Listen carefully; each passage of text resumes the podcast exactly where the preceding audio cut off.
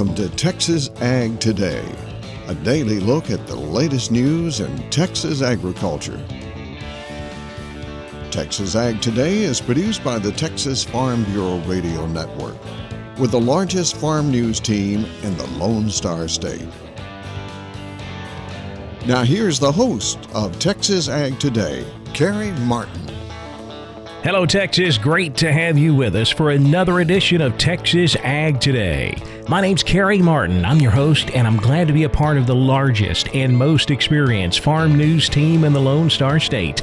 And we're all standing by to bring you the latest news in Texas agriculture, from the piney woods of East Texas out to the rocky ranges of the Trans Pecos, and from the Panhandle down to the Rio Grande Valley.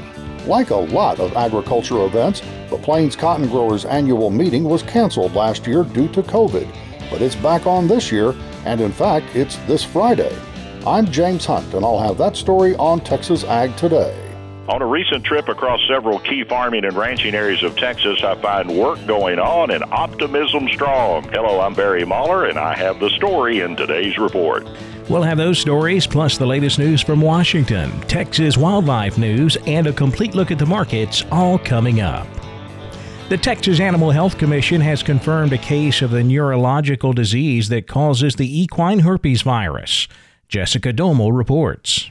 A quarter horse in Parker County tested positive for equine herpes myeloencephalopathy in late March. It is the first case of the disease in Texas this year. The premises where the horse was being kept has been quarantined and the horse is being monitored. EHM is transmitted through horse to horse contact, short distance aerosol, and contaminated tack. Symptoms include a fever of 102 degrees or more, nasal discharge, lack of coordination, hindquarter weakness, leaning or resting against a fence or wall for balance, and lethargy. Horse owners who suspect their horse has EHM are encouraged to contact their local veterinarian. For the Texas Farm Bureau Radio Network, I'm Jessica Domel. The Texas legislature is considering adding consumer protections to labeling of imitation meat products.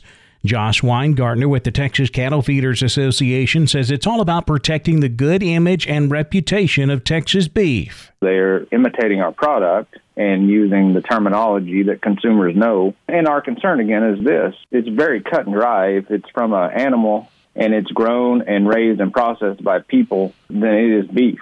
If it is made in a lab or if it is created in a factory that is congealed together to form a patty, then it's not real beef. It's this product that's trying to imitate what we've got. Winegarner says plant based imitation meat products are using terminology like meat or beef to promote their product to meat eating consumers. Yeah, I mean, their target audience is not the run of the mill vegan or vegetarian. Even those consumers, they're very supportive of the bills that we have because they want accurate labels also. Their target market is trying to find meat eaters that they can say, hey, this product looks and smells, and this is their opinion, not mine, and tastes like beef, but it really doesn't. And I mean, I've seen a package that is labeled real beef, beefy crumbles from a company that has meat in their name.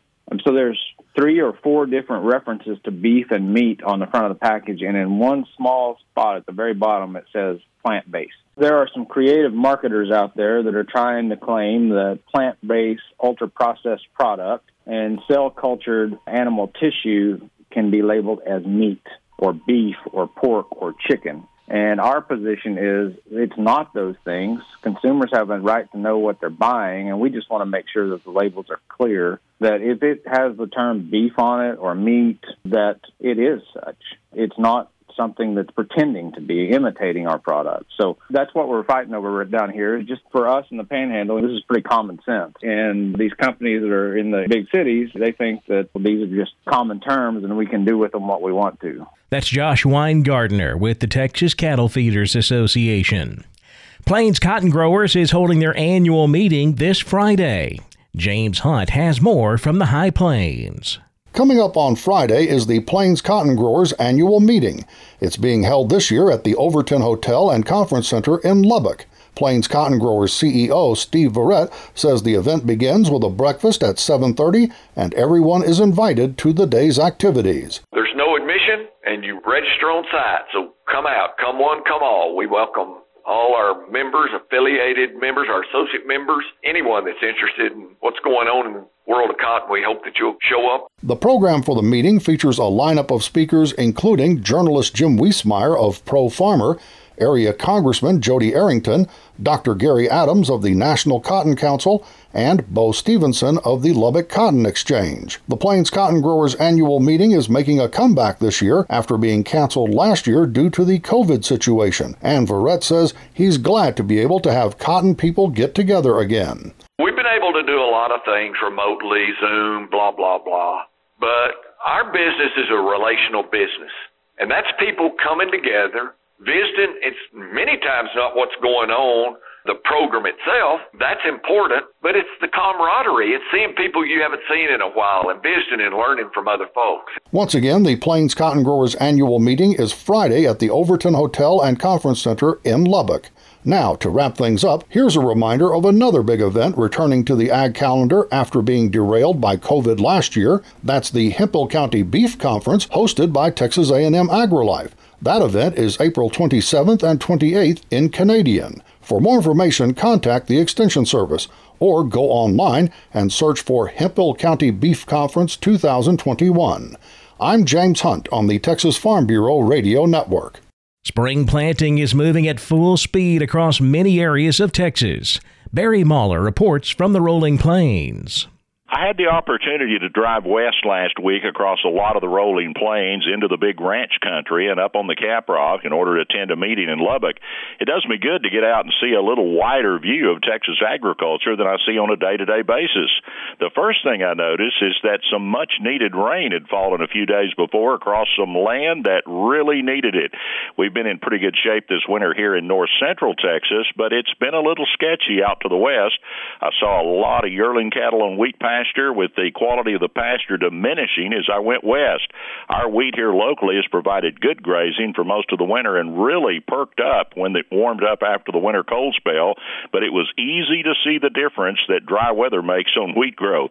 The cattle market is picking up on feeder cattle the last couple of weeks, so maybe those cattle will fare well when coming off wheat pasture, with input costs continuing to rise and a strong market on light cattle last fall. Well, the margins may be pretty tight. There there is optimism in cutting a wheat crop for grain this spring with a better market than we've seen in a while, but even that has backed off some in the recent weeks, and the expected six to six fifty price may be more like five to five fifty. Only time will tell.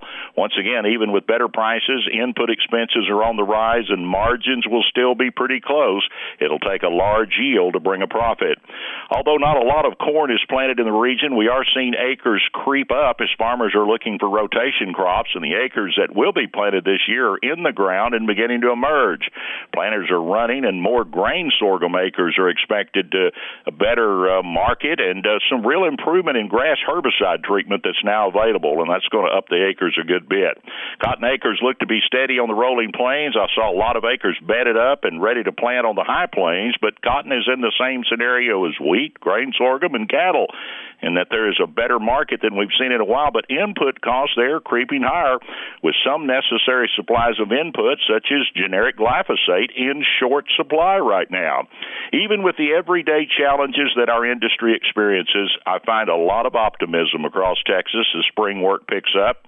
I guess what a very experienced farmer told me once still holds true. He said optimism for a crop is never higher than the day it's planted. This is Barry Mahler reporting from the Rolling Plains for Texas Ag Today. Farmers indicate they will plant less corn and soybeans than anticipated here in 2021. Michael Clements has the story from Washington. The Department of Agriculture's prospective planting report revealed farmers intend to plant less corn and soybeans this year than expected. American Farm Bureau Federation economist Shelby Myers says farmers plan to plant 91.1 million acres of corn and 87.6 million acres of soybeans. And combined, that acreage would be an estimated 178.7 million acres which would be the second highest on record behind 2017 when we did 180 million acres of corn and soybeans. And from what we can tell, that's really the big story of what farmers intend to do this year. And those two big commodities are the hot story at the moment. Those figures are lower than previous estimates released by USDA earlier this year. They estimated that farmers would plant 92 million acres of corn and 90 million acres of soybeans. And then even leading up to the report, we've gotten high prices over the last month, and the estimates for corn were just about 93.2 million acres, and soybeans were closer to 89.9 million acres, and we ended up lower than both of those estimates. Meyer says that outside of an increase in planted acres to meet the increased demand for corn and soybeans on the horizon, record breaking yields or supply rationing will need to occur. With tightened supplies and rising commodity prices for both corn and soybeans, it really was expected that farmers would be planting every acre possible. And these estimates don't really reflect that. I guess the good news for farmers is the tightened supplies and increased demand will really help hold commodity prices at these current high levels and potentially drive them even higher. Read more on the market intel page at fb.org. From Washington, I'm Michael Clements for Texas Ag Today. It is sea turtle nesting season. I'm Jessica Domel, and I'll have details coming up on Texas Ag today.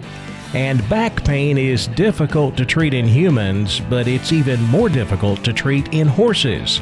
Texas veterinarian Dr. Bob Judd has more on that coming up next, right here on Texas Ag Today.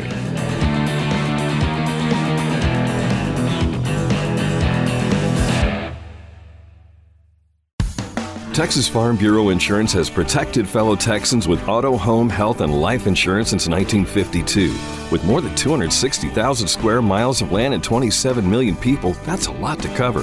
Whether you're wrangling cattle or wrangling kids, we're proud to protect Texans in all Texan ways of life. Visit Texas Farm Bureau Insurance today at tfbinsurance.com to get insurance for Texans by Texans. Coverage and discounts are subject to qualifications and policy terms and may vary by situation.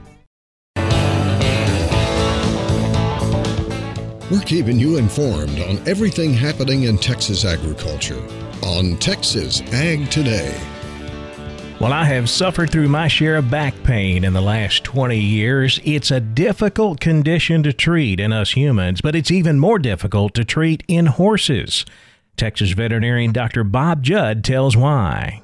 Diagnosing back pain in horses is much harder than in humans because the horse can't tell us their back is hurting. Horses that are very painful are easier to diagnose than those that are just showing a decrease in performance. However, it is critical to make the correct diagnosis of the affected area of the back and the cause because the treatments are different. As a general rule, Dr. Erin Contino from Colorado State indicated at the AAEP convention that non-steroidal anti-inflammatory drugs like bute are not very effective with back pain, like they are with other musculoskeletal conditions. Some horses have back pain due to kissing spines, in which the dorsal spinous processes of the vertebrae in the back impinge or override on other spines and cause pain. Injection of the ligament between the spines with steroids was more effective than bute at relieving back pain. Some horses with kissing spines will respond to oral steroids, but these drugs should not be used in horses with equine metabolic syndrome, as laminitis could develop. Surgery of kissing spines has been performed, and a new technique that includes cutting the ligament between the vertebrae has been successful. This surgery can be done standing, while removing a portion of the spines must be done under general anesthesia. If the sacroiliac joint is involved, injecting it with steroids can be helpful. Muscle relaxants are helpful, as is extracorporeal shockwave therapy. Electroacupuncture has been shown to help with pain, and after the pain is reduced, exercises to increase back muscle strength are important to prevent recurrence of back pain.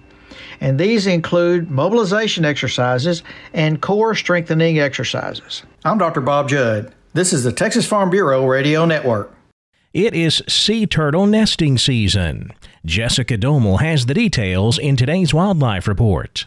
The U.S. Fish and Wildlife Service is asking Texans who plan to visit the beach in the coming weeks to be mindful of nesting sea turtles. The most critically endangered sea turtle in the world, the Kemp's Ridley sea turtle, began nesting on Texas beaches in early April. Threatened loggerhead and green sea turtles are also nesting during this time. Visitors to Texas beaches are asked to keep an eye out and report all nesting sea turtles, their nests, and hatchlings from now through September. Drive slowly and carefully on beaches to avoid hitting a turtle nest. If you come upon a nesting turtle on the beach, in addition to reporting it, FWS asks that you stay with the nest until an official arrives or carefully mark it so that it may be found. Also, be sure to keep your distance from the nests to avoid disrupting the nesting turtle. Biologists and volunteers will patrol Texas beaches now through July. The Texas Parks and Wildlife Department, Fish and Wildlife, Texas A&M University Galveston, Sea Turtle Incorporated, and others will be working together to coordinate a response when a nesting sea turtle or a nest is found to ensure their safety. If you see a nesting sea turtle on the beach, report it to 866 Turtles.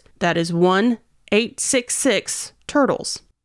Texas state parks are returning to their normal capacities. According to the Texas Parks and Wildlife Department, some parks will be able to return to normal occupancy quickly, others may continue to have some occupancy limits. Visitors are encouraged to purchase day passes. You can do that up to one month in advance. To purchase a day pass or to reserve a campsite, visit texasstateparks.gov. That is texasstateparks.gov. For the Texas Farm Bureau Radio Network, I'm Jessica Domel. The cattle futures market continued to climb on Tuesday, and we saw a big rebound in the cotton market. We'll take a closer look at all of the livestock, cotton, grain, energy, and financial markets coming up next. Keep it right here on Texas Ag Today.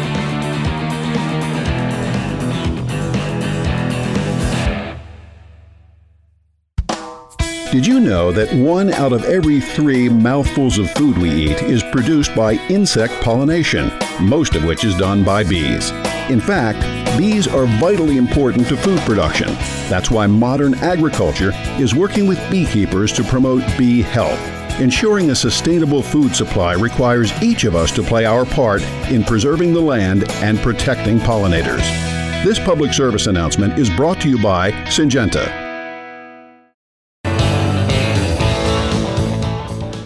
We're giving you the market information you need on Texas Ag Today.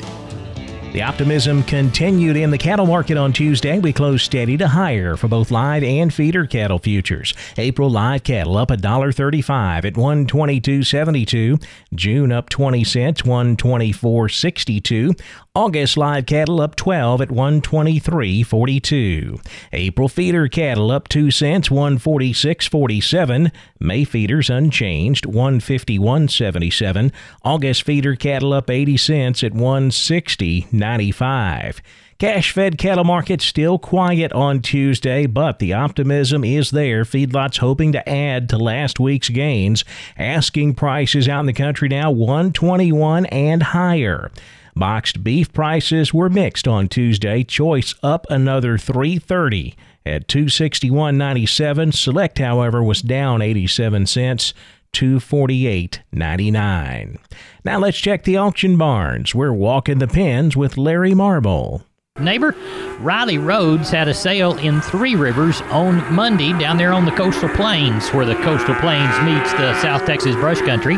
Riley, how'd that sale go? I had 991 total head. Market steady was last week. Looked like they backed off a little bit on some of these uh, lighter weight grazing calves. You know, everything else pretty much sold steady. Had a few pairs, brought 750 up to 1200. Some bred cows from 650 to 1075. They put a little bit more money on the packer cows on the rail. 70 to 78 on your high yielding cows. 62 to 68 on your breakers. 38 to 58 on your canners. Same deal on the packer bulls. Your high yielding bulls 88 to 96 low to medium 76 to 88. Two to three weight choice steers 186 to 204. Heifer mates 154 to 186. Three to four weight choice steers 160 to 182. Heifer mates 138 to 152. Four to five weight choice steers 158 to 178. Heifer mates 134 to 148. Five to six weight choice steers 152 to 170. Heifer mates 128 to 142. Six to seven weight choice steers 134 to 148. Heifer mates 120 to 134. And the seven to eight weight cattle, your choice steers 122 to 136. And heifer mates 110 to 126. So uh, pleased with it. Got along pretty good. You know, everybody's still trying to buy a few. Just like I said, look like uh, maybe some of these lighter weight calves starting to back up just a little bit. What do you know for next week? Well, getting quite a few calls, Larry, with the dry weather and everything going on, and then uh, kind of probably a little bit of a catch up from the from the Easter holiday weekend. So um, I know quite a few uh, bigger bunches coming. Some good calves coming off one place, and a couple sets of cows. So I would think we'd be somewhere around fifteen hundred or more for next week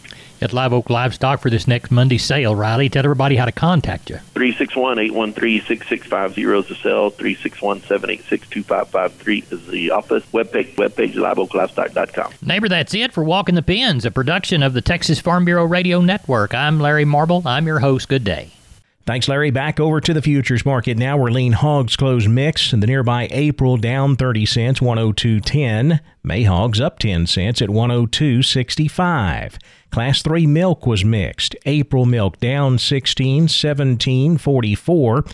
May contract up 9 at 18.66 a hundredweight.